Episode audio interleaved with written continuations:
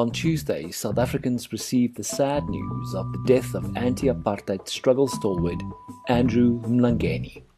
We mourn the departure of Ubaba Andrew Umlangeni Isitwalandwe, one of the last, well, the last Rivonia trialists who contributed immensely to achieving the freedom that we have achieved.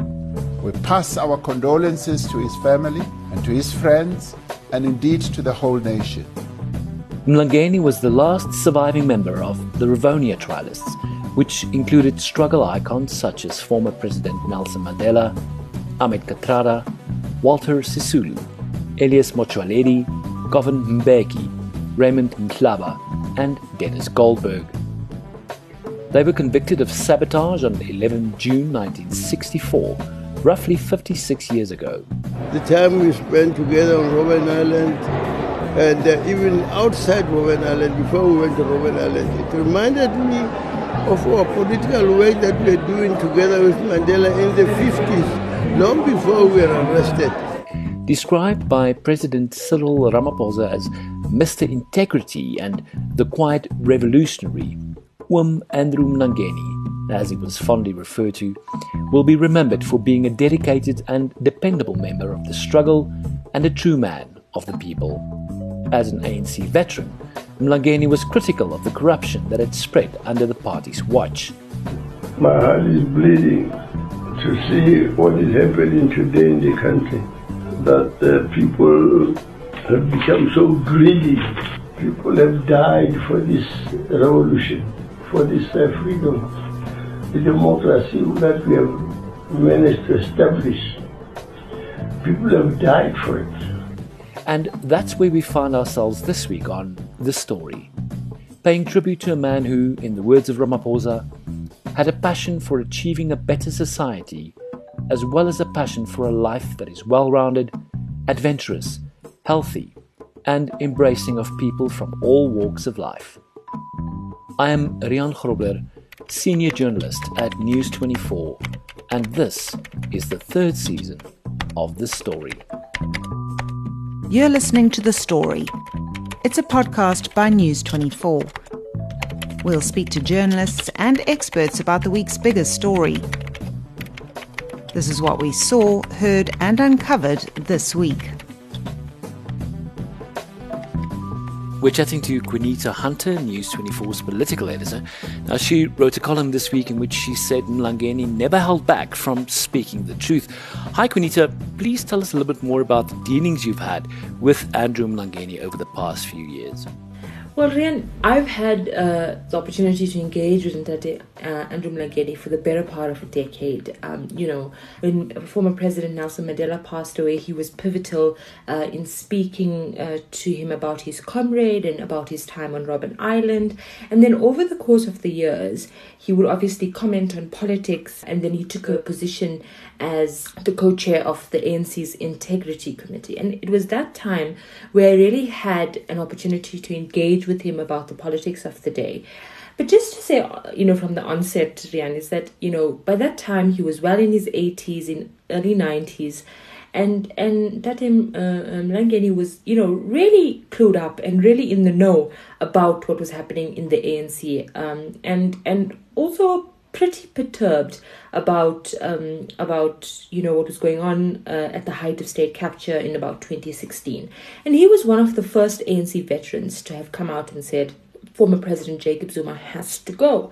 And it was not popular at the time. And what stood out for me is that compared to other veterans who were talking to the media and talking to the public and talking to their comrades about their concern about state capture and what Zuma was doing to the country, it was it was it was quite fascinating to me that um, Mlangeni was one of the people that actually sat former President Jacob Zuma down and said to him, Hey, you need to stop what you're doing, or else you're going to go to jail. And it was almost bizarre to him that the party could even suggest that criticizing a leader for corruption would mean disunity or being ungovernable. It was it was the most bizarre thing to him. There was a you know, a statement he made at his 93rd birthday that, that sort of, uh, you know, kind of encapsulated where he was in his life, where he said, you know, at, at my age, I can say what I what I want to. I, you know, my age allows me to just say what I want to, and he literally just spoke his truth.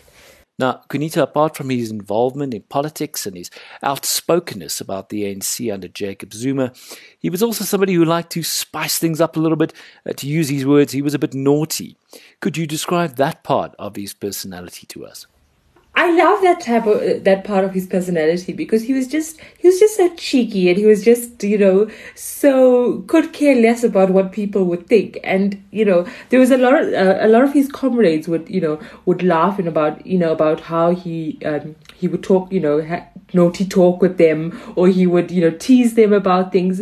And we kind of got the, the a real glimpse at this when it was you know his birthday. President Cyril Ramaphosa was was there, and you know it was very for, it was a very formal occasion um, at a restaurant in Sandton, and he then you know started speaking about his um, you know the recipe for a successful life, a long successful life, and he somehow the conversation turned to his sex life, and it was the most hilarious thing. I still remember uh, Ramaphosa's face where he just couldn't believe that this elder in the ANC is just just talking about you know the secret to a uh, to a long life and happy life is sex three times a week. You know, it was just the most funny thing as he teased his nephew for being a prude. Uh, and I thought that, you know, just gave an example of what a what a well-rounded individual that he was. That he played such an important role in politics um, and in the liberation of South Africa, spending so many years on Robben Island, and you know dedicating his life for the liberation of this country. And then in his twilight years you know still playing a role in politics but also just being himself and just being you know a humble light-hearted person who never took himself so seriously As you mentioned, Mlangeni spent 26 years behind bars, and he was described as the quiet revolutionary and the self proclaimed backroom boy of the struggle. Now, he's the last of the Rivonia trialists to pass away. What sort of legacy do you think Mlangeni leaves behind? I think the foremost uh, uh, in Mlangeni's legacy is his, you know, him not demanding positions and him literally being, you know, uh, a backroom boy, you know, someone who, who was always at the periphery of politics, keeping a keen interest, being a guiding light, but not really, you know, coming in and storming his way through or flexing his place in the anti apartheid struggle uh, to demand positions and to demand um, some sort of uh, uh, reverence and and I think that that that's an incredible legacy to leave behind because till his death he was just an ordinary person. Uh, and and I look at you know his celebration of his 95th birthday, which was during lockdown, and how he was just you know jolly sitting with a sash outside his home as you know his family and friends drove by to wish him well, and I just thought you know that is an incredible example um, for leaders to just be one of one of the people, uh, you know, not have a sense uh, of an overinflated ego, uh, someone who could relate to anyone, and and I think that that the ANC and the country is really really poorer without him. If you look at you know the kind of example that he can lead for the generation of leaders that you know of today and, and of tomorrow. I think the foremost of which is that you know you you cannot live in a bubble of just this uh, inflated ego where you believe you're the alpha and omega of the struggle or or you know the politics of the day. And, and, and really, I think that that is probably one of his greatest legacies in that he's an example of how to just be leading from the front. Well, thank you very much. That was Qaanitah Hunter News 24's political editor.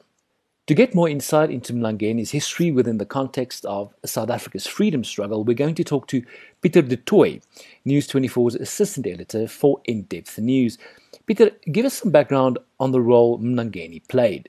So Andrew Mlangeni, the, the, the, passing, the death of Andrew Mlangeni is, is a pretty big moment in the ANC's history.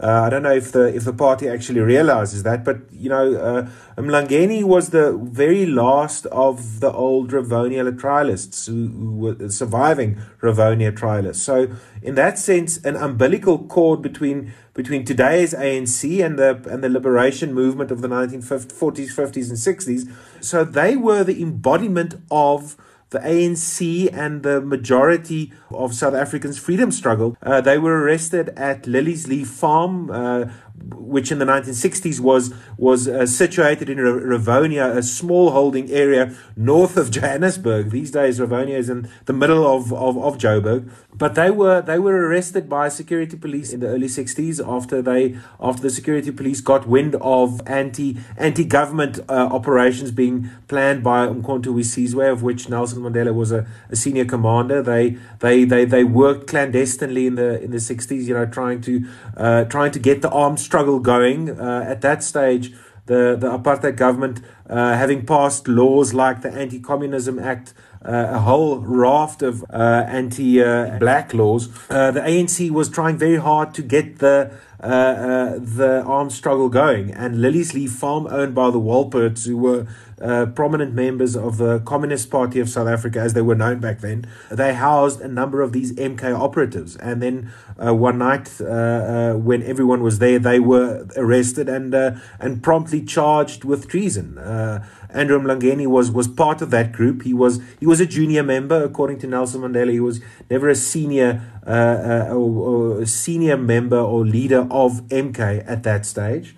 But he became part of that group of very prominent ANC leaders who stood trial in Pretoria at the Palace of Justice, facing uh, Justice Quartus de Wet, uh, who was the presiding judge. Um, and he was also sentenced uh, to life imprisonment on Robben Island. Uh, so there was a, a big cohort of senior ANC leaders, obviously led by Nelson Mandela, who were banished to Robben Island. And Andrew Mlangeni was part of that group. Now, why his death is significant is, is because he was the last remaining and surviving member of the, of the Rivonia group, um, and as such represented a different time, represented a different kind of leadership.